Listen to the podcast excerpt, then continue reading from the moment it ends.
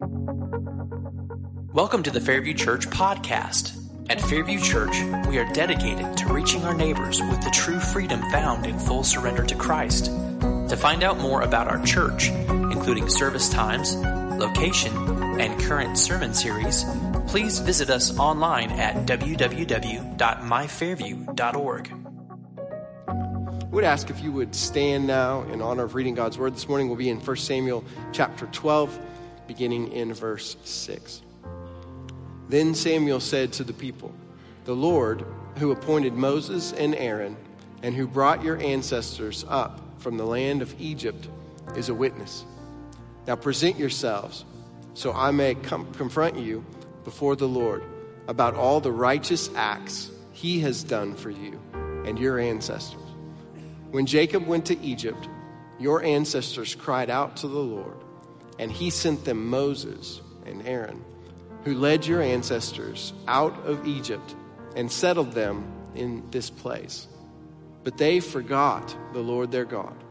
So he handed them over to Sisera, commander of the army of Hazor, to the Philistines, and to the king of Moab. These enemies fought against them. Then they cried out to the Lord and said, We have sinned, for we abandoned the Lord and worshiped the Baals and the Asherahs. Now rescue us from the power of our enemies, and we will serve you. So the Lord sent Jerubbaal, Barak, Jephthah, and Samuel. He rescued you from the power of the enemies around you, and you lived securely. But when you saw that Nahash, king of the Ammonites, was coming against you, you said to me, No, we must have a king reign over us even though the Lord your God is your king. This is the word of the Lord. You may be seated.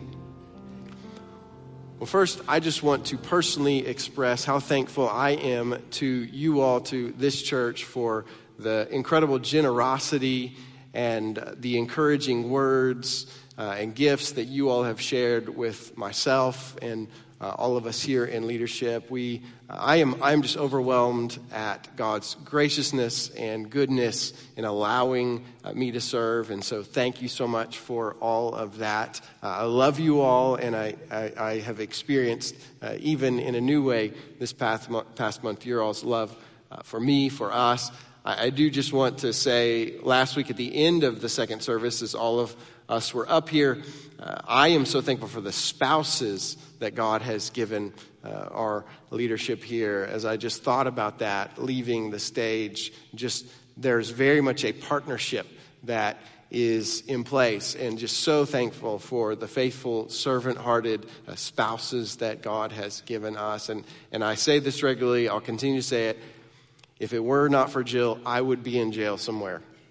I have no doubt, and you think I'm joking, but I'm not at all. And so I thank God so much for her faithfulness in uh, just serving uh, alongside of me here at Fairview Church. And so it's a, it really is just such a, a blessing and a privilege.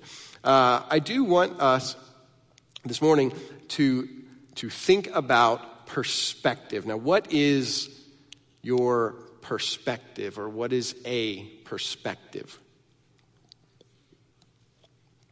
Okay, how you see things? That's good. Now, we think about different perspectives. And so, think about your perspective as an adult versus the perspective of a child. Now, think about the difference between your perspective and that of a dog. Have some dog lovers in here. Now, think about the difference between your perspective and that of an ant.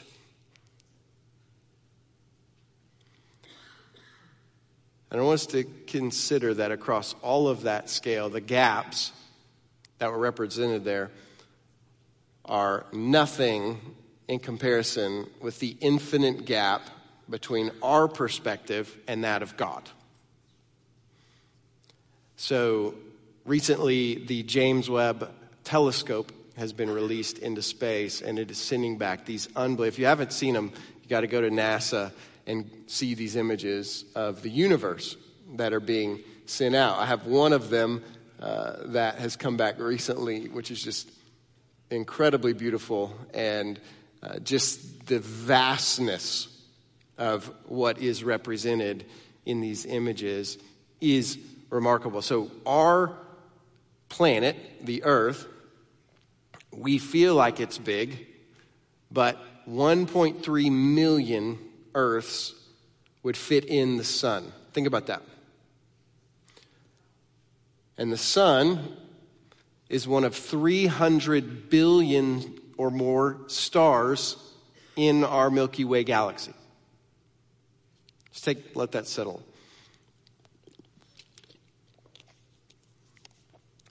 And there are approximately 80 billion galaxies in the observable universe.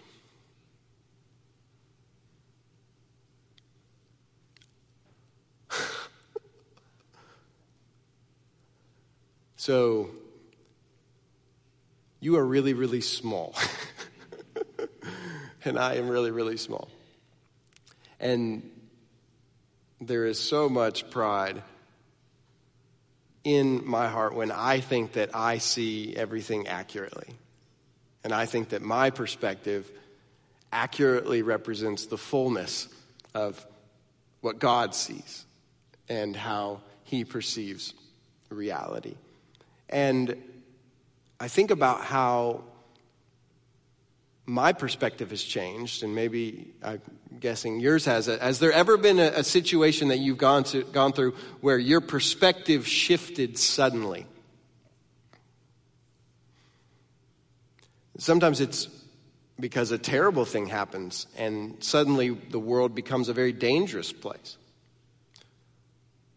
Or sometimes it's a beautiful thing, like falling in love or having a kid, and, and the world becomes this you know, beautiful, wondrous place. Uh, many different examples of this, but we see how this shift in perspective happens. And what I want to suggest to you is what is really happening there is that what you are paying attention to changes. So there is endless data that you could take in, and yet you only pay attention to certain aspects of that, and that very much shapes how you see the world and how you engage in the world. It's what you are paying attention to. And this is very much what we see in the Bible as we have this story in Genesis of God in the Garden of Eden with Adam and Eve. And what they have been paying attention to at the beginning is God's abundant provision. All of the trees, all of this creation, all that they have with God created in the image of God. That is where their attention has gone. And yet, what we see is a serpent enter the equation. And what he does is he shifts their perspective. He shifts where they are focusing their attention off of all of the trees and onto what? One tree. Off of the endless amount of fruit onto one piece of fruit. Off of the fact that they are made in the image of God and onto the fact that they can take something in order to become like God.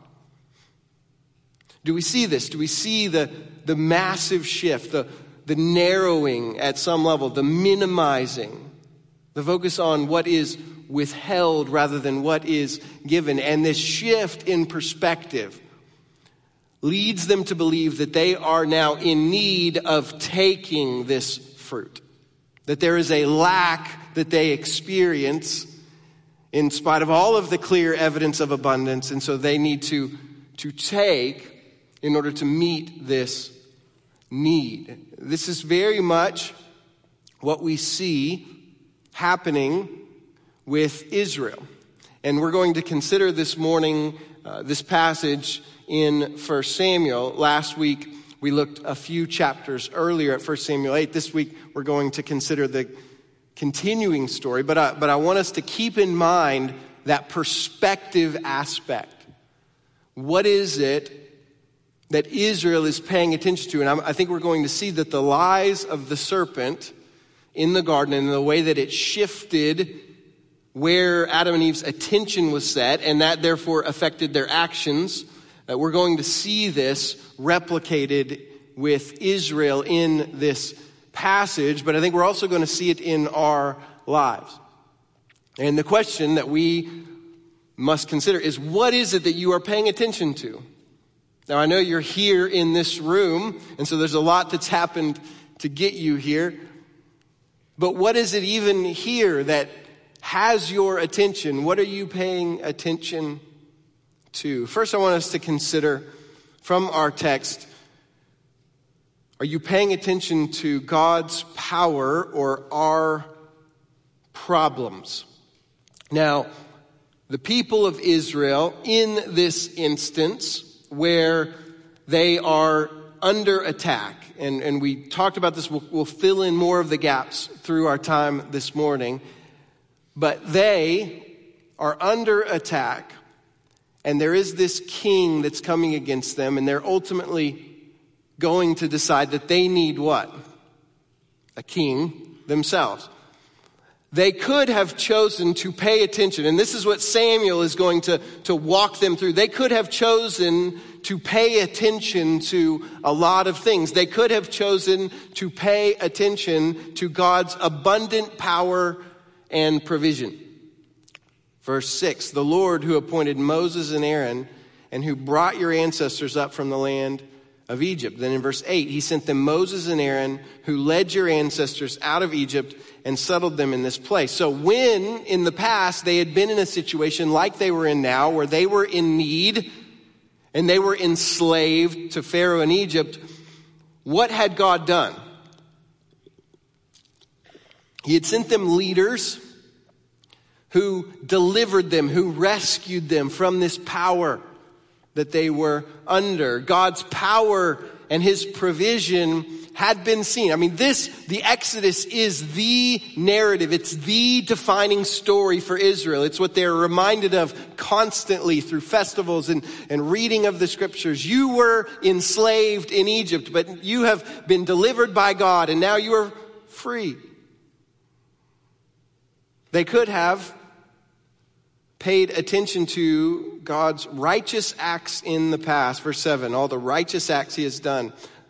In his commentary, Walter Brueggemann writes that these righteous acts are Yahweh's characteristic acts of making things right for Israel by way of intervention. These acts have been the substance of the relation between Yahweh and Israel from the beginning. The issue has always been Israel's need and bondage and Yahweh's willingness to rescue and restore. So, what does Israel bring to the equation? Need, right? And what does God provide over and over and over? This willingness to rescue, to restore, to redeem his people. They could have paid attention to that, to his willingness to forgive Verse 10, we have sinned for we abandoned the Lord and worship Baals and Asherah. So they constantly turned aside from God to worship other gods, false gods, and idols. And God did not give up on them. When they repented, verse 11, so the Lord sent Jerubbaal, Barak, he sent the judges. He rescued you from the power of the enemies around you, and you lived securely. So they could have focused on the fact that God had forgiven them over and over. They kept doing the same thing. You ever feel like this with your children or your spouse or somebody? It's like they keep doing the same stuff over and over and over and over. Drives you what? Crazy, right? That was a lot of emotion over there. But there is this constant willingness on God's behalf when they turn back and repent that He forgives and He provides and they could have focused on the abundant provision and gracious forgiveness of God. But instead, instead of paying attention to God's power, His provision, right, His righteous acts, the way that He had forgiven over and over, they chose to focus on what was against them. What was against them? Verse 12. But when you saw that Nahash, king of the Ammonites, was coming against you, we're going to continue on this, but I want to ask just generally are you more focused on what is for you or what is against you? You typically focus more attention on, on what you have or what is coming against you. They focused on the king of the Ammonites named Nahash. And therefore, secondly, what was against them and what they lacked in comparison. What they didn't acknowledge was what they had, which was God, right? So they were marked out as the people of God, and they had God. And yet all of the other nations had what that we saw? Kings. They chose to focus not on what they had, which was God, but what they didn't have that all the other nations had, which was kings. And they decided that's what we need. right? And I said, it's just like my kids when we go to somebody's house. They are perfectly provided for. They have everything that they need until they see that someone else has something they don't have. And materializing a need, right? Now I need this. And, and this is how this operates, right? That there is this comparison that takes place. That out of our pride, we see what others have that we don't have, and therefore it's what we need. Now, if they had chosen to focus differently on the first list of things that they could have paid attention to instead of the second list, the king and what was against them and what they lacked in comparison, it would have gone differently. It, the outcome would have been different. But they chose to pay attention to the second. And I think it's interesting to see that the name King Nahash means serpent king. Where else have we seen a serpent king? In Genesis we see this unfolding, and the lies of the serpent are the same. You lack, you have need, and so therefore, if you remember from last week, the way the kingdom of world, this world operates, you must take. We'll try that again.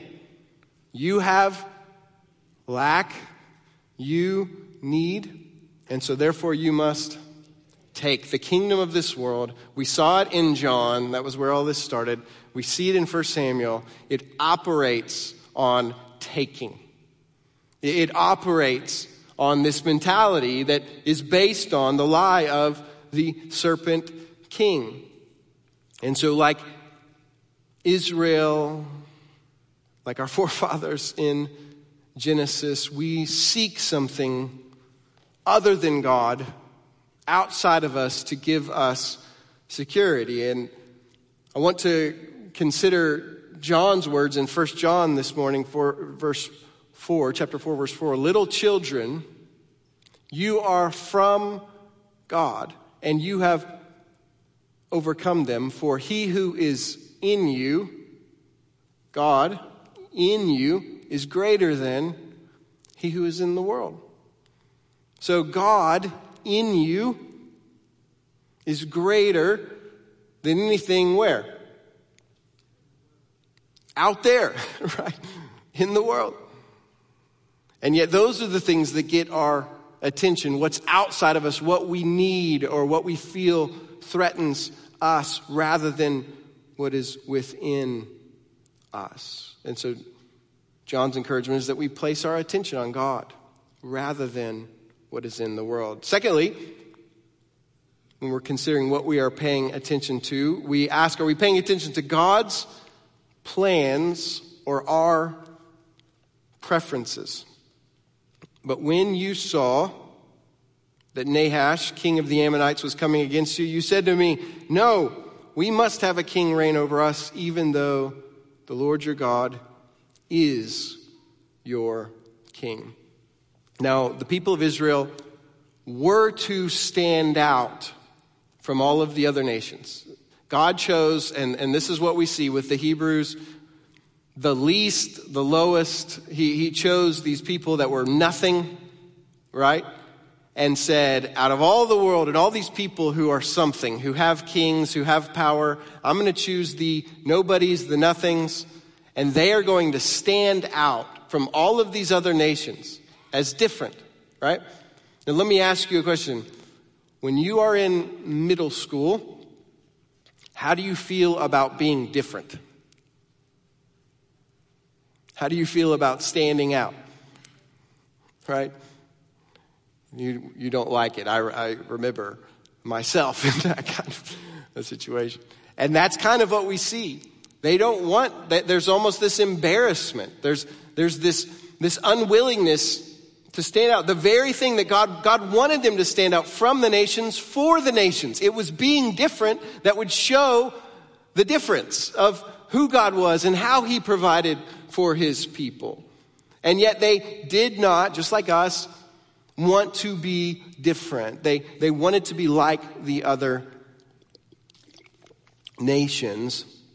And they believed that their perspective was better than God's plans. And so they put their trust, think about this, they chose, this was not forced upon them at any level, they chose to put their trust in a king for security and, and, or to reign over them, to rule over them.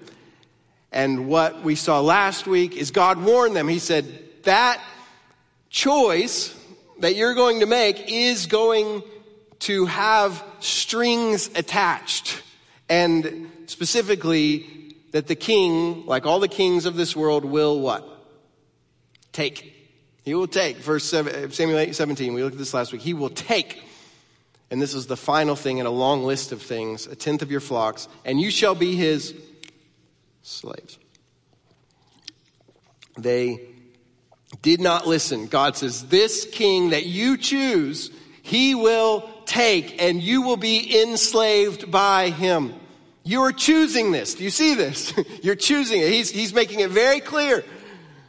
And I think about how I do this sometimes with my kids. Okay, you understand that if you do this, this is what this means, right? Right? We're being completely clear. And yet, they chose to trust their perspective rather than God's plan. Verse 19, but the people refused to obey the voice of Samuel, and they said, No, but there shall be a king over us, that we may be like all the nations, that our king may judge us and go up before us and fight our battles. So jumping down to verse 22, and the Lord said to Samuel, Obey their voice and make them a king. What does he say at the end? You wanted it. It's like my kid who wants to go to school with shorts and a t shirt when it's like 40 degrees outside. Thank you. Appreciate the engagement over there. Some, some familiarity. You wanted this, and guess what? You're going to get it. This is going to happen. Did God, God's words come true? Who is the king who they chose? Saul, right? How did that go? Not well. But the good news is the end of that verse, even though the Lord your God is king. So the illusion, hang with me here, and we see this even in the way the passage handles your king. it's like your king, not the actual one, right? That, that you see that definition? The actual king is who? God. The illusion is this guy. Right? So the truth remains the same. God still is king. And the beauty of that, verse, jumping to 1 Samuel 12, 22, says, For the Lord will not forsake his people for his great name's sake, because it pleased the Lord to make you a people for himself. They, the Israelites, abandoned God, but God did not abandon them. This is the graciousness of God. And his plans would not be stopped by their failure.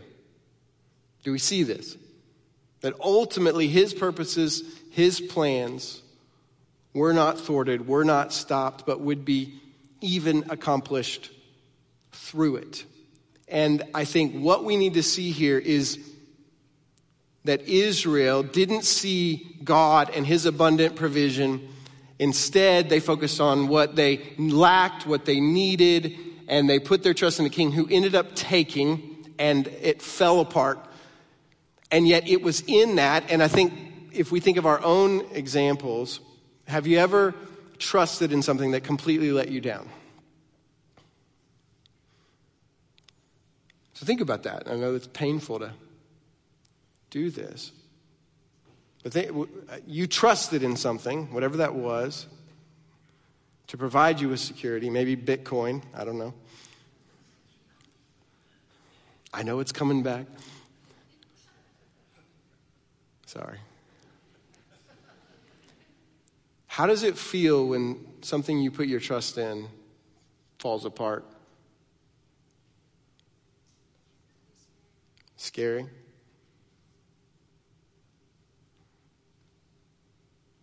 It's painful, right? It is. And, and there's no minimizing that pain. And yet, what happens is there is this window that opens up. Right? When you, you know, put your weight onto something and it, and it crumbles and you left on the ground, the opportunity in that moment is to be awakened, right? to realize that nothing like that thing, as well as anything else, it, it wasn't a good choice to put your trust in that. That. That you chose to put your trust in something that didn't hold up. And it, and it, it will show you, think about this, that you are not a good truster. Does that make sense? You, not to, you chose to put your trust in this thing right? And, and you, based on your perspective, thought it would hold you up, but it, but, it, but it didn't. You're on the ground now. And so that possibly can awaken you to the realization you are not a good truster, right? That you choose to trust in things that don't hold you up. And, and here's the deal. Nothing and nothing in this world will hold you up. Like that's the, that's the big picture. And God showed them with Saul. When Saul, when they put their weight on Saul and it collapsed, the opportunity of this was God's plan still to be accomplished, his bigger purpose to be accomplished by them realizing, okay, the king that we thought was going to figure, he didn't work. And so God is the only one who's trustworthy. Do you see that? How God even can use this? And I know for me, some of the biggest moments of, of realization have been me experiencing the pain of some kind of suffering that's the result of me trusting in something I shouldn't have trusted in. And yet that, I never would have chosen it had I seen the outcome. I wouldn't now necessarily go back through, but I see how God worked through that to reveal that only He's secure, right? And, and, and that's, that's the bigger purpose, is, is the illusion. The illusion, here's this, it, it, because the illusion that anything in this world is secure. Nothing. Here's like job, health, the market, retirement plan. Nothing is secure. Do we see this? It can be gone. That's why Paul says, you say, if the Lord wills, right? I may not be here next week. That's a, that's a real possibility. Not in this world, in the, that's the reality. It's vaporous. It, it does, it's not secure. It doesn't last. And, and so God, in His graciousness, allows us to stumble with the choices that we've made and experience that pain. And yet His grace allows us to pick, be picked up and set back on the path of trusting in Him with a different perspective. Right? And, and here's where we desperately need a different perspective. We need an awareness of God and all that we have in Him, and we need to see from His perspective. Uh, I mentioned Sandy Bumbalough last week, for those of you who are here. and, and I love Sandy and thank for her. One of the things that she said is she said, God says, if you little ants down there could only see things from my perspective up here, you would see how much more is available. That helps me. If you little ants down there could just see things from my perspective, could just see my abundance, could just see the, the amount of, of peace that I want you to live with, the, the, the security, right, that's available in me, then it would be so much different. You see, God is unlike the kings of this world in that he does not take, but he gives. Right? He gave his only son to live the perfect life of trusting God, of obedience to God, to die the death that we deserve, and to rise from the dead, to, to free us from the enemy of sin and death so that we can be secure. And this is where we see that the offer to us through Jesus is a kind of security, think about this, that cannot be taken from us. You see this?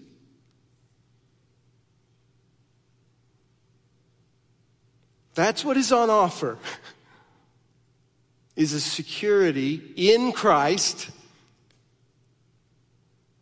which is the opposite of in this world, that cannot be taken from us, where nothing ultimately can be taken from us. And I want us to consider as we close, and the band can come on up, I want us to consider these words, Paul's words, and, and the perspective change that they offer us. And I want to take just a, just a moment of practice of considering what Paul actually tells us to do. A lot of times we read verses in the Bible, but we don't actually put them in the practice. And so I want us to think about this based on all that we've seen of the perspective, the way that from a limited earthly perspective, Israel saw their need and put their security in something that didn't last versus, versus a perspective that was focused attention on God and living in the security of His power and provision. So, so with that background of this text that we've looked at these last two weeks, I want us to hear Paul's words in Colossians 3. If then you have been raised with Christ, seek the things that are above, where Christ is, seated at the right hand of God. Set your minds on things that are above, not on things that are on earth. For you have died and your life is hidden with Christ in God. Now think about this just for a second, what he's saying. If you've trusted in Christ, you, everybody do this real quick. Say your name, your first name. Try it. One, I'll, I'll count three. Say your, one, two, three. The person died. Gone. And you, now your body is, I know, I, and hang with me here, I know this is, your body is here in these chairs, right? I get that. Where does Paul say you ultimately are right now? In heaven. This is not how we see the world, okay, folks? I get it. But this is where we allow God's perspective to actually seep in and actually affect us. Okay, so if, the, if God's word is true, if this is reality from God's vantage point, you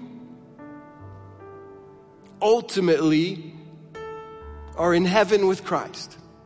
Right? That's reality. That's ultimately real. And what can be taken from you? that ultimately belongs to you in Christ? Nothing. So what what think about what can the kingdom of this world or the reality what can they ultimately take from you? Nothing, right? This is a whole different and so just take just take a moment, just close your eyes where you are. I want you just to imagine yourself raising up above the ground, raising up above the trees, raising up above the clouds.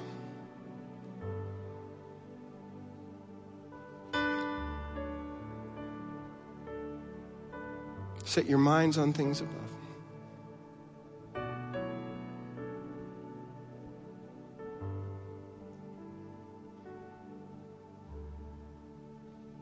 You're totally secure.